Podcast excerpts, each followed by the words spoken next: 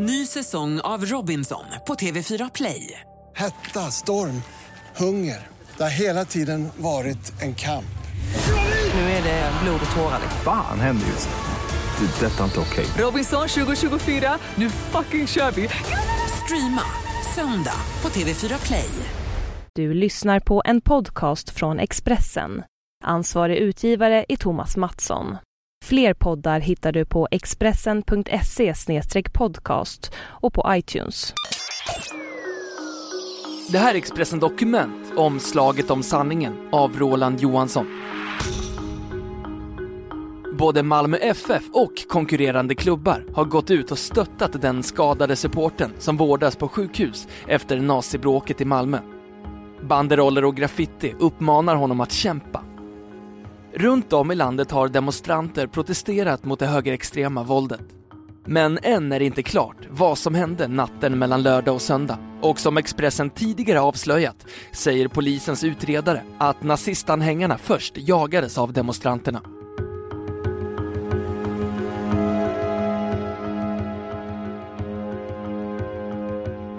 Fyra personer skadades varav en tvingades kämpa för sitt liv i flera dygn.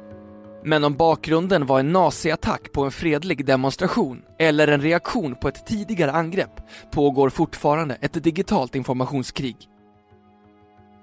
På flera håll i landet demonstrerades det för kvinnors rättigheter i lördags. Men den internationella kvinnodagen 2014 kommer nu för lång tid att leda tankarna till Malmö och Kristianstadsgatan. Det började lugnt med den feministiska demonstrationen Ta natten tillbaka på Möllevångstorget. Den hade dock marknadsförts i aggressiva ordalag på Facebook. Vi är jävligt trötta och jävligt arga. Trötta på att leva efter andras regler och villkor. Arga för att de tror att vi tänker anpassa oss, skrev de. Det var mot slutet av kvällen, på väg in i söndagsnatten, som bråket inträffade. Sex dygn senare finns det inte någon tydlig förklaring till vare sig upprinnelsen eller händelseförloppet. Platsen var korsningen mellan Kristianstadsgatan och Falsterbogatan, inte långt ifrån Möllevångstorget där demonstrationen hade ordnats under kvällen. Det var ridande poliser ute med anledning av demonstrationen. De var ute i området under natten och vid halv ett-tiden såg de ett mycket stort slagsmål och de larmade då direkt andra poliser i området, säger Linda Plame, pressinformatör för polisområde Malmö.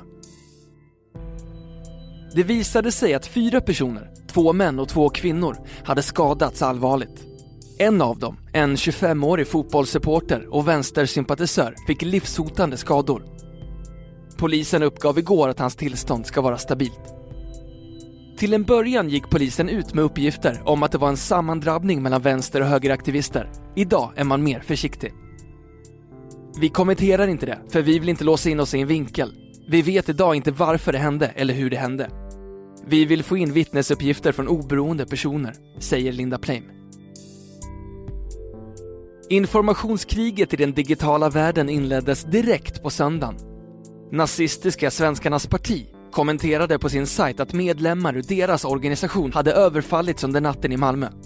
Samtidigt har vänsterinriktade researchgruppen publicerat en rad inlägg på Twitter med berättelser från natten mellan lördag och söndag.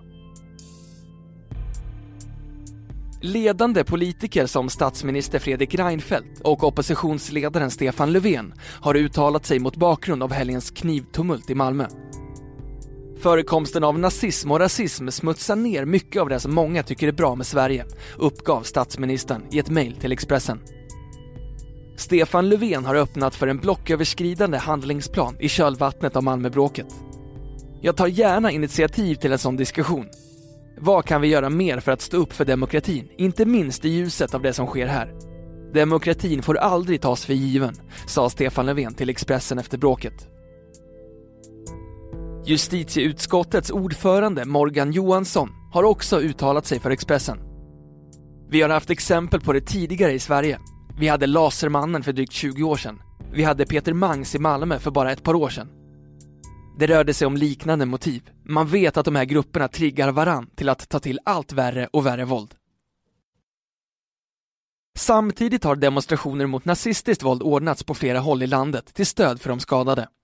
Vid Folkets park i Malmö, ett par kvarter från brottsplatsen, har Malmö FF-fans målat en vägg i klubbens färger. där det står kämpa och den skadade 25-åringens namn. Här samlas människor som vill stötta de skadade, även tillresta supportrar från andra klubbar. Vad som egentligen hände på Kristianstadsgatan natten till söndag är enligt polisens officiella version inte klart. Men den bild som polisutredarna hittills har går enligt vad källor uppgett för Expressen ut på att nazistanhängarna först jagades av demonstranter. Sen ska nazisterna ha svarat med knivar och flaskor, enligt utredningen.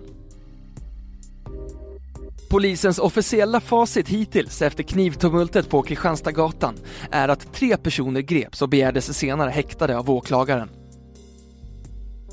En av dem släpptes vid häktningsförhandlingen, men en 24-åring och en 27-åring häktades för försök till mord och sitter nu inlåsta på häktet i Malmö.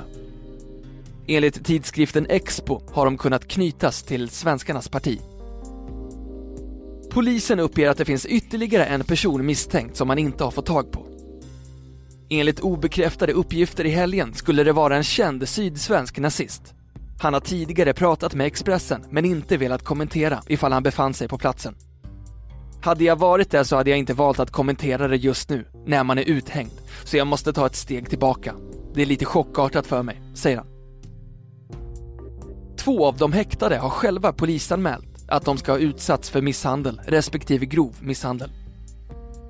Vi har fått in anmälningar från dem om det. Vi kallar dem för motanmälningar, men det finns ingen utpekad person i någon av dem, säger Linda Pleim. Men ingen av dem har enligt polisen behövt sjukhusvård för sina anmälda skador. Fyra personer skadades däremot vid bråket och de är nu målsägande i ärendet hos tingsrätten. Som jag har förstått är det sannolikt att man inte valde sina offer slumpmässigt. Det förefaller vara personer som inte tillhör extremvänstern, men som aktivt och tydligt tagit ställning mot rasism och nazism, säger Agneta Blom, statsvetare vid Örebro universitet, som har arbetat med en regeringsutredning om våldsbejakande extremism. Hon oroas nu över att en våldsupptrappning kan komma i kölvattnet av Malmöbråket. För polisen bottnar svårigheten i utredningen i att många av vittnesmålen kommer från människor med en egen politisk agenda.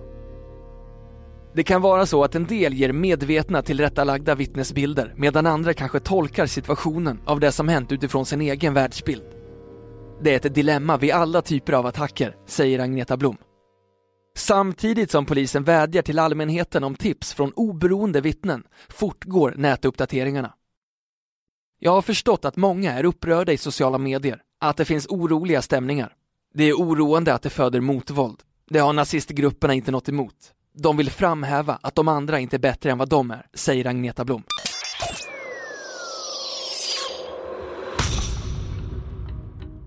Du har lyssnat på en podcast från Expressen. Ansvarig utgivare är Thomas Mattsson. Fler poddar finns på Expressen.se och på iTunes.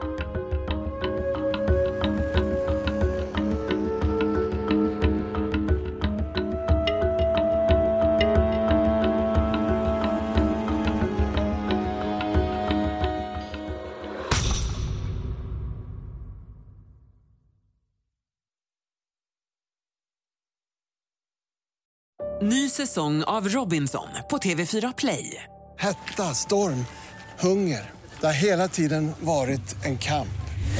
Nu är det blod och tårar. Fan händer just nu. Det. är Detta är inte okej. Robinson 2024, nu fucking kör vi! Streama söndag på TV4 Play.